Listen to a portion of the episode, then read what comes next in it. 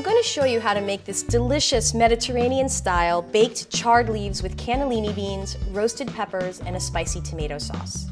First, preheat your oven to 350 degrees Fahrenheit. Next, strip the leaves of chard from the stems, carefully keeping them as intact as possible. Dip the leaves in cold water to rinse them. Chop the stems into half-inch pieces and wash them well and set aside. Next, bring a pot of water to a boil and blanch the leaves for 10 seconds until softened. Remove them, shock them in an ice bath, and then dry.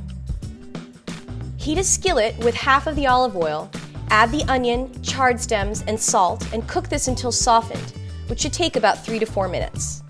Add the cumin, oregano, and beans, and cook this for 1 minute until fragrant. Add the lemon juice and season with salt and pepper to taste.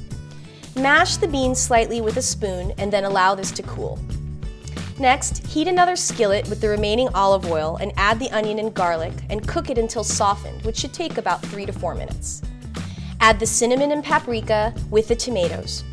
Bring this to a simmer and cook gently for 20 minutes until the sauce is thickened. Season with salt and pepper and add your red chili flakes.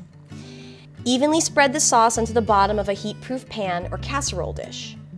To make the chard rolls, place the leaves of chard with the smooth side down on a work surface and place one third to half cup of the mixture in each leaf.